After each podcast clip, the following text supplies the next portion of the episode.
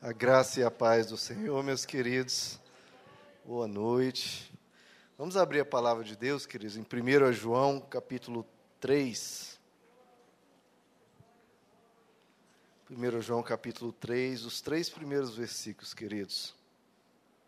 Veja que coisa linda, meus amados. Vejam como é grande, como é grande o amor que o Pai nos concedeu sermos chamados filhos de Deus, o que de fato somos. Por isso o mundo não nos conhece, porque não o conheceu. Amados, agora somos filhos de Deus. E ainda não se manifestou o que havemos de ser, mas sabemos que, quando ele se manifestar, seremos semelhantes a ele, pois o veremos como ele é. Todo aquele que nele tem esta esperança purifica-se a si mesmo, assim como ele é puro. Amém, meus amados. Vamos orar. Senhor nosso Deus, fala conosco, fala com os teus filhos. A tua igreja carece da tua voz no nosso meio. Senhor, vem produzir a tua boa obra, Senhor, os frutos do teu espírito, a tua vontade, o teu querer. Ensina-nos, Pai, como um pai ensina aos filhos que tanto precisam aprender, que tanto precisam do consolo do Pai, do carinho do Pai, de ouvir a voz do Pai. Fala aos nossos corações, Pai, é o que te pedimos em nome de Jesus. Amém. Podem se assentar, queridos. Nesse trecho que nós lemos, queridos, falam algumas realidades muito grandes, né? Do nosso relacionamento de Deus com Deus principalmente do relacionamento dele conosco, né? Nesse trecho específico. Falando primeiro que ele tem um amor tão grande por nós, queridos, mas tão grande. Né? É aí onde a Bíblia carece de palavras, né? apesar de ser a palavra de Deus, ele carece de palavras para expressar é, a grandiosidade do amor de Deus por nós. Não há nada, queridos, que você pode comparar em tamanho, em grandeza, é, se você for comparar o amor de Deus. Quem é casado sabe o que é um amor é, por um cônjuge, sabe o que é um amor por um filho.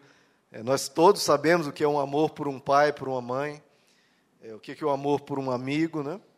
Mas tudo isso é muito tímido, é muito pálido, é muito pequeno, é muito fraco, se for comparar o amor de Deus por nós. Né? É, a Bíblia diz que Deus nos amou de tal maneira que deu o seu Filho unigênito por todos nós. Né? Ele subiu na cruz, queridos, porque ele nos amava. Ele não precisava ter feito nada daquilo, mas ele fez pura e exclusivamente por amor. Então, como é grande o amor que o Pai tem por nós. Ao ponto de que, o verso nos diz, ao ponto de sermos chamados filhos de Deus. O que de fato somos, né? o apóstolo João fala aí, do que de fato somos. Então, essa é uma grande marca do cristão, queridos mais do que ser uma pessoa que busca a Deus, mais do que procurar viver uma vida correta, mais do que vir à igreja, a grande marca do cristão, né, biblicamente falando, é que nós somos filhos de Deus. Ele nos recebe na sua família, ele nos recebe para si e nos faz filhos. É, Jesus diz né, que aquele que quer entrar no reino de Deus tem que nascer de novo. Nascer de novo por quê? Porque nasce na família de Deus, né? quando a pessoa aceita Jesus Cristo, quando a pessoa vem para Deus, o espírito dela nasce na família de Deus e ela ali então se torna é, filho de Deus, né? E como filho, né, todo tem aquele ditado que diz tal pai, tal filho, e esse é o objetivo, né, é, da obra do Espírito Santo em nós, na palavra de Deus, e depois na eternidade é que nós seremos semelhantes a Ele. Se você é, aspira a essa grandiosidade, se parecer em santidade, em beleza, em bondade, em amor com Deus, saiba disso, que lá na eternidade você vai ser semelhante a Ele. Tudo isso que você aspira a ser, em termos de eu quero ser uma pessoa melhor, eu quero ser uma pessoa mais amável, eu quero ser parecido com Deus, porque Deus é o, é o sinônimo de tudo que é bom. Tudo isso você vai está conseguindo à medida que vai crescendo no Espírito, né, crescendo em Deus, e principalmente vai conseguir isso na eternidade. Agora, queridos, como é o nosso relacionamento com Deus? Né? Veja que o nosso relacionamento com Deus não é um relacionamento de um servo para um tirano, né, de um servo para um senhor. É claro que a Bíblia traz essa característica né, de que nós precisamos servir a Deus, de que precisamos obedecer a Deus. Existe o relacionamento de, também de súdito para um rei, ele tem um reino, né, ele é o rei de toda a terra. Existe a questão de Deus ser o criador de todas as coisas, né? tudo que existe aí fora, em qualquer lugar, foi Ele que criou. Mas Jesus nos traz, queridos, desde que Jesus veio na terra, Ele nos trouxe e enfatizou isso em todas as suas pregações a tratarmos a Deus como nosso Pai, né?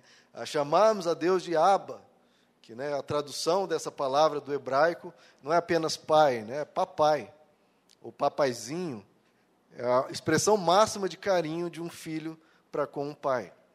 Então, o nosso relacionamento com Deus não é um mero relacionamento de criatura para com a divindade. Né? Nós aqui embaixo, né, fracos, e Deus, um ser onipotente, é, poderoso, eterno e distante. Um ser distante, né? longe, né? é um espírito, está distante, é, tem tanto poder que a gente sequer consegue imaginar. Não, Jesus trouxe isso para perto. Deus sempre quis estar perto do ser humano, queridos. sempre quis ser para nós um pai. E é esse o relacionamento que a Bíblia nos ensina a ter com Ele. Abra comigo em Mateus capítulo 7 vamos estudar hoje como é, você deve encarar Deus no seu dia a dia, no seu viver, nas suas orações, a tê-lo como seu Pai, o seu abrigo, a sua torre forte. Mateus capítulo 7.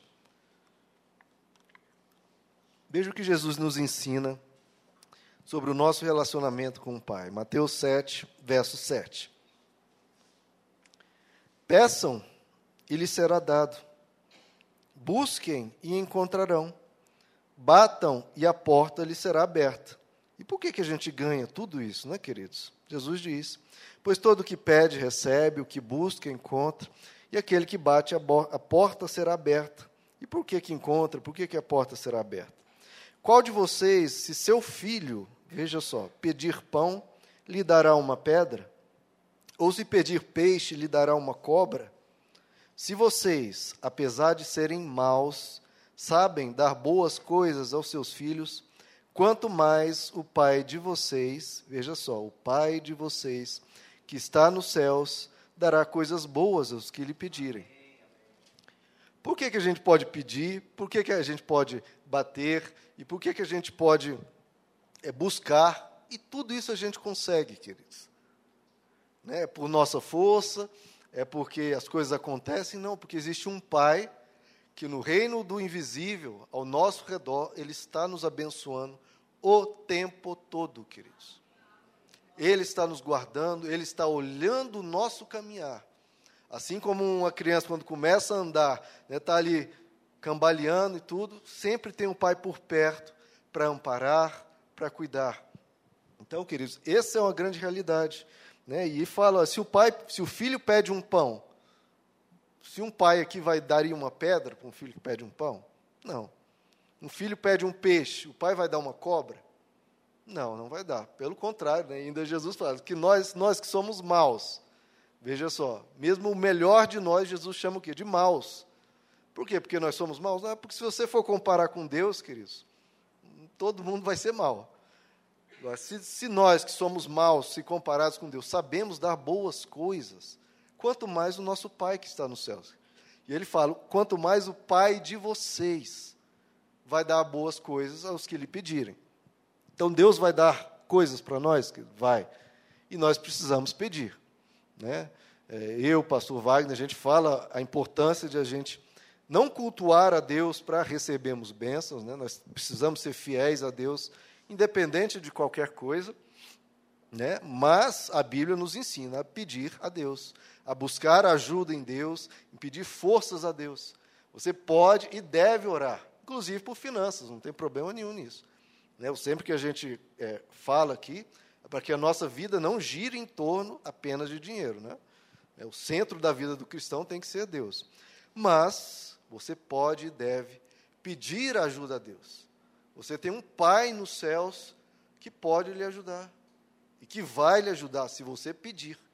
Né? Então, Jesus fala: Ele dará coisas boas aos que lhe pedirem. Então peça, queridos. Traga a realidade de Deus para a sua vida. Se você tem uma questão, um desafio, um problema, coloque diante de Deus. Uma coisa é, ele não vai lhe dar uma pedra e não vai lhe dar uma cobra. Nunca. Ele vai te dar coisas boas. Vai ser exatamente aquilo que você quis. Às vezes sim, às vezes não. É, quando meus filhos pedem coisas para mim, eu também não dou necessariamente o que eles estão pedindo. Porque senão eu teria que dar hambúrguer McDonald's todo dia. Né? Então, não dá. É, e o pai sabe o que é melhor. Muitas vezes os filhos chegam para a gente e pedem, não o pão, vão pedir a pedra. Para jogar no amiguinho, ou para fazer alguma coisa, ou vão pedir a cobra, em vez do peixe. Ah, pai, eu quero brincar com a cobra. E o pai também não vai dar isso. Então, nós podemos pedir, e só vai, pode acontecer duas coisas. Ou ele vai te dar aquilo que você pediu, ou vai te dar o quê? Algo melhor. Né? Ou, às vezes, também pode acontecer de ele não te dar nada porque ele tem algo para corrigir na sua vida. Mas você coloque diante de Deus, porque você tem um pai. Então, quando você está com medo, quando você está com dificuldade, não se sinta sozinho. Não se sinta sozinha, porque você não está sozinho. Você tem um Pai nos céus que está olhando por você. Eu vou citar bastante aqui a Esther. A Esther fez um ano de vida agora, sexta-feira. É, já passou rápido, né? já tem um aninho. E é interessante, eu fico observando as coisinhas dela em relação a mim ou em relação à minha esposa. E fico pensando né, no nosso relacionamento com Deus e como muita coisa é parecida. Né? A Esther também, agora ela aprendeu a apontar. Né, apontar para pedir as coisas. Né? Antigamente ela não sabia e ficava chorando, reclamando. Agora ela aprendeu a apontar. E agora, Cris, como ela aprendeu a apontar, ela sempre está pedindo. Né? é, é, é, é, é, apontando. Às vezes eu vou pegar no colo, ela nem sabe ainda o que, que é, mas eu estou pegando, ela já está com o dedo, já procurando alguma coisa para apontar, para pegar. Então que a gente seja assim também, né, queridos? Tenha essa confiança de que você tem alguém a quem recorrer. Você tem alguém que se importa, que cuida e que quer alegrar o seu coração. Então a gente olha a Deus né, com esse amor, com essa confiança. Abra comigo em 1 Coríntios capítulo 13, queridos. Então, a primeira coisa que Deus quer nos atender, quer nos ajudar, quer nos abençoar. 1 Coríntios 13. Agora, um outro detalhe né, do nosso relacionamento com Deus. 1 Coríntios 13, verso 12. Olha o que o apóstolo Paulo diz, como a gente conhece Deus, né? O tão pouco a gente conhece Deus. Agora, pois, 1 Coríntios 13, 12. Agora, pois, vemos apenas um reflexo obscuro, como em espelho. Mas então veremos face a face. Né? Na eternidade, nós vamos ver Deus face a face. Agora conheço só em parte. Então conhecerei plenamente, da mesma forma como sou plenamente conhecido. Então Deus me conhece plenamente, eu conheço Ele só em parte. Assim permanecem agora essas três coisas: a fé, a esperança e o amor. O maior deles, porém, é o amor. Então, queridos, é interessante isso, né? Que Deus conhece tudo, absolutamente tudo de você, e a gente conhece um pouco de Deus, né? Um pouco, a gente consegue imaginar um pouco da grandeza dele, da bondade dele, do amor dele. Né? E eu, eu vejo isso também é, quando eu estou com a Esther. Ela não conhece nada sobre mim não conhece minha história, não sabe como eu cresci, não, não conhece o que eu vivi, que faculdade eu fiz, o que é que eu sei, o que é que eu não sei, as experiências que eu passei, ela não sabe nada. Agora eu sei tudo dela. Eu sei o dia que ela nasceu, sei o peso, a altura, sei é, como ela age, como é, ela, os horários dela dormir, tudo. Ela não sabe nem a hora que eu durmo, porque ela dorme bem antes. Né? Então, veja que ela conhece pouquíssimo sobre mim, eu conheço tudo dela, e há um relacionamento parece bem desigual, né? Um conhece tanto, o outro conhece tão pouco. E é o que, que prevalece nesse relacionamento, né, queridos? Esses três pontos aqui: fé, esperança e amor. Ela conhece muito pouco de mim, mas ela sabe que pode ter essas três coisas. Ela pode ter esperança, né, que eu vou sempre cuidar, né, que às vezes ela está chorando no berço à noite, está gritando lá, se sentindo completamente sozinha, no breu, trancada ali no berço, Se não aparecer ninguém, ela vai passar ali o, o resto da vidinha dela. Não tem nada ali, não tem água, não tem comida. Ela está trancada e no escuro. Mas ela tem esperança que se ela gritar, do nada a porta abre e vem um, ser imenso, grande, com água, com comida, com, tirando ela ali da prisão de tudo. Então veja, queridos, às vezes você pode sentir no escuro da vida, preso, sem recursos, totalmente trancafiado, limitado. Mas você pode clamar, queridos, e você vai ver o que to, muitos já viram e a gente vai ver repetidas vezes. Do nada, entre aspas, vem né, um, um, um abraço, vem uma mão protetora, vem a ajuda, vem o socorro. Essa é a primeira coisa, você tem esperança, né, que você pode estar se sentindo sozinho, mas você espera, você tem essa confiança que vai vir a ajuda. Segundo ponto é a fé, você crê, né? Você crê. Eu tenho pouco ela tem pouco conhecimento de mim. Então, o que ela espera de mim é baseado em quê? Em fé. Ela simplesmente crê que o pai dela vai vir socorrer. Ela simplesmente crê que o pai dela as centenas de noites que já passaram, ele nunca deixou de vir, por que, que ele vai deixar agora? Quantas vezes você pediu socorro a Deus, meu querido? Quantas vezes você pediu socorro a Deus e ele não falhou contigo? E por que, que vai falhar agora? Não, você pode crer, porque no passado ele te atendeu, no passado veio socorro, agora vai vir também. Talvez demore um pouco mais do que na noite anterior né? mas vai vir o socorro. Ele está presente. Às vezes, né, ela grita no meio da madrugada e eu sei que ela só é aquele chorinho, um pesadelo. Eu deixo ela gritar um pouquinho porque eu sei que ela vai voltar a dormir. E também porque eu estou cansado. Mas eu já deixo a garrafinha d'água dela lá, ela toma e já volta a dormir. Às vezes também Deus vai deixar, porque ainda não é a hora de ir lá socorrer. Não é a hora. Calma, meu filho, está tudo sob controle. Às vezes não veio uma mão protetora, não veio socorro, mas ele está ali, do lado de fora da porta, ouvindo, esperando. Se for preciso, entra e socorre. Se não for preciso, calma, está passando, fica tranquilo, eu estou aqui, qualquer coisa eu estou aqui. Então, fé, ela crê, ela sabe, né, uma fé que sabe. Né, por isso que lá em Hebreus diz: o que é a fé? A fé é a certeza. Né? Não, desculpa, não é esse versículo, é aquele outro que. Quem crê em Deus, não, quem se aproxima de Deus, quem que, tem que crer que Ele existe e que Ele é galardoador dos que o buscam. Então, o que é a fé? Você crê que Deus existe, ótimo, mas não apenas que existe, que Ele vai te galardoar, que Ele vai te abençoar, que Ele vai te proteger, que Ele vai estar ali ao seu lado e pronto para te ajudar.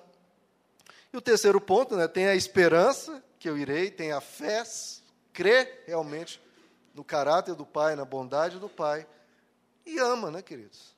Esses três, fé, esperança, o amor. E o maior deles é o amor. É aquele amor que foi criado no relacionamento, no caminhar, no dia a dia. Quando você tem um bebê, é muito estranho né, nos, nos primeiros meses, porque é um relacionamento meio seco assim, porque no começo a, a criança pouco se manifesta e ela te conhece praticamente nada. Né? Mas à medida que vão passando os dias e vai vendo o seu cuidado, vai se desenvolvendo aquele amor, né? aquela confiança imensa. Então, o nosso caminhar com Deus, queridos, tem que ir criando em nós cada vez mais esse amor, essa certeza, né? sabendo que Ele cuida de nós né, sabendo que você já foi cuidado e que Ele vai sempre cuidar. E um outro ponto, queridos, do nosso relacionamento com Deus, abre com Salmo 103. Salmo 103, verso 8. Olha como Deus nos trata, queridos. O Senhor é compassivo e misericordioso, muito paciente e cheio de amor não acusa sem cessar, nem fica ressentido para sempre. Não nos trata conforme os nossos pecados, nem nos retribui conforme as nossas iniquidades. Pois como os céus se elevam acima da terra, assim é grande o seu amor. Olha que coisa linda, queridos. Como os céus se elevam acima da terra, assim é grande o seu amor para com os que o temem. E como o Oriente está longe do Ocidente, assim ele afasta para longe de nós as nossas transgressões. Como um pai tem compaixão de seus filhos, assim o Senhor tem compaixão dos que o temem. Então veja, queridos, que Deus, ele olha para nós e tem compaixão de nós como a filhos. Né? Ele sabe é, das nossas limitações. Ah, eu esqueci de ler o verso 14. Vamos ler o 13.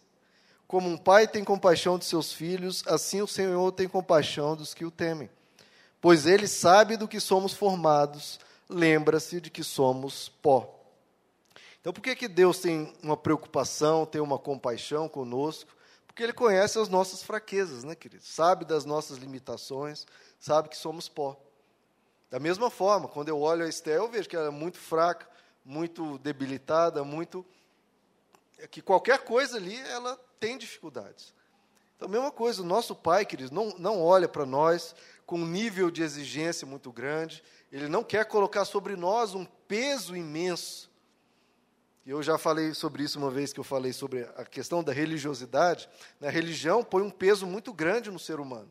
É, você tem que fazer isso, tem que fazer aquilo, você é culpado, você não faz, etc, etc. O que, que o cristianismo trouxe para nós, queridos? A vida do cristão, como eu preguei hoje de manhã, é faz-se necessário que você procure viver a sua vida correta, com virtudes, honesta, etc. Né? Eu li o versículo que o apóstolo João diz: parem de pecar, parem. Mas o Senhor sabe que nós somos pó. E por isso que no mesmo versículo, fez questão de ficar no mesmo versículo: parem de pecar. Porém, se pecarem, vocês têm um intercessor junto ao Pai, Jesus Cristo, o justo. Então, queridos, por Deus saber das nossas limitações, das nossas fraquezas, o que, que ele fez? Ele nos puniu, ele nos castiga, ele é cruel, ele é vingativo, você fez, você não presta. Não, Deus não age assim. Ele envia Jesus Cristo e fala: Eu vou pagar por todos os seus pecados. Subiu na cruz por nós e falou: Olha, você está perdoado. Eu estendo a minha graça, o meu amor. E nós podemos viver nessa terra que, sem culpa nenhuma.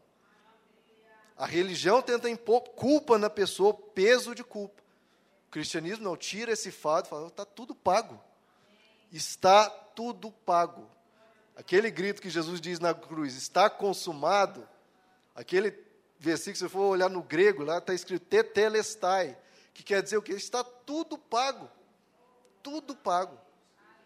Nós precisamos, isso, o escrito de dívida que havia contra nós, que era contrário a nós, foi rasgado. O cristão precisa se corrigir, precisa ter uma vida correta, precisa espelhar né, a obra do Espírito Santo na vida dele, mas nas suas fraquezas, nas suas limitações, Deus te perdoa. Né? Imagina a Esther faz uma bagunça lá em casa e pronto, eu não quero mais ela como filha, né? não presta. Não, queridos, o pai perdoa tranquilamente, porque sabe que nós somos pó, sabe das nossas limitações, e pelo contrário, o que, que o pai faz? O pai, ele vai arrumar, ele vai ensinar, né? ele vai dar forças, vai proteger. Então, nas nossas limitações, Deus, queridos, Deus não olha para a gente como pessoas. Ah, desprezíveis, que não prestam. Pelo contrário, não tem nada disso. Deus olha para nós como crianças, como bebês, que precisam crescer, mas que precisam da ajuda do pai para isso. Está aprendendo a andar e está caindo? O, o, pai vai fazer o quê? Vai falar, ah, menino, levanta lá que você mole. Não, ele vai pegar, vamos, meu filho, segura na mão, ajuda mais um pouquinho, dá uma força, fala muito bem, né, dá um presentinho. O pai sempre incentivando, sempre estimulando, sempre querendo ver o bem, sempre falando muito bem, elogiando. Isso assim que um pai faz. Então, diante das nossas limitações, o que, que Deus faz? Primeira coisa, Ele nos dá forças. Né? Abra comigo em Isaías capítulo 40. Isaías 40, 40 verso 29. Olha o que, que Deus faz, querido, conosco. Ele fortalece o cansado e dá grande vigor ao que está sem forças. Até os jovens se cansam e ficam exaustos, e os moços tropeçam e caem. mas aqueles que esperam no Senhor renovam as suas forças. Voam alto como águias, correm e não ficam exaustos, andam e não se cansam. Então, queridos, a força do cristão é saber que Deus te fortalece. Deus te fortalece diante das dificuldades da vida, das intempéries da vida. Você pode pedir força para Deus, querido. E vai vir força, você não sabe de onde, mas vai vir para te dar força. A Esther, às vezes, ela tem pouco tempo que ela aprendeu a andar, né? Às vezes ela anda para lá, anda para cá, anda para lá, aquela coisa, né? Ela não fica quieta, fica andando de um lado para e de repente ela começa a chorar, porque cansou tanto que as perninhas já começam a doer. E vem logo para o pai, chorando, é, choramingando, aí eu já sei, ela está cansada. E pega, o pai pega no colo. Da mesma forma, queridos. Deus vai sempre querer ver você andando, andando, caminhando com as suas próprias forças. Mas a hora que você não tiver mais forças, que da hora que tiver difícil, e a hora que você não sabe mais da onde tirar a energia, Deus vem com a provisão. Deus te fortalece, Deus te dá garra, Deus te dá coragem. Lá em Abacuque 3,19 diz: O Senhor soberano é a minha força, Ele faz os meus pés como os do servo, Ele me, me habilita a andar em lugares altos. Né? Ele habilita a gente a andar em lugares altos né, você enxergar mais longe, a você ver os obstáculos. Mas espera aí, com Deus eu posso passar por eles. Com Deus eu posso ir mais longe. É, vocês já pararam para pensar isso, a visão da criança, quando ela está andando no meio das, dos adultos, ela só vê perna, perna para todo lado. Perna, perna, perna, perna, aquela confusão de pernas, né? É a visão da criança. E aí quando ela, naquele monte de perna, ela se sente meio perdida, né? Onde que eu estou, só vejo perna. E ela logo estende a mão para o pai, que sabe que o pai pega e aí ela consegue olhar para além dos obstáculos, né, para além daquilo que está diante dela, né, e ver mais longe. Então, queridos, você que tem Deus, não se desespere com os obstáculos que estão diante de você. Olhe para longe. Suba no colo de Deus e saiba que para o longe, para distante, talvez o agora está cheio de obstáculos, o agora está cheio é, de problemas, mas e o distante? Né? Olhe com os olhos de Deus, com a visão do Senhor, sabendo que lá na frente né, esses obstáculos vão estar, mais, vão estar superados, e é por isso você sobe no colo de Deus né, e consegue enxergar solução para a vida, consegue enxergar a luz para as questões, consegue ter a esperança de que problemas, de que uma dificuldade não é eterna. Eterno é Deus. As dificuldades, os problemas passam.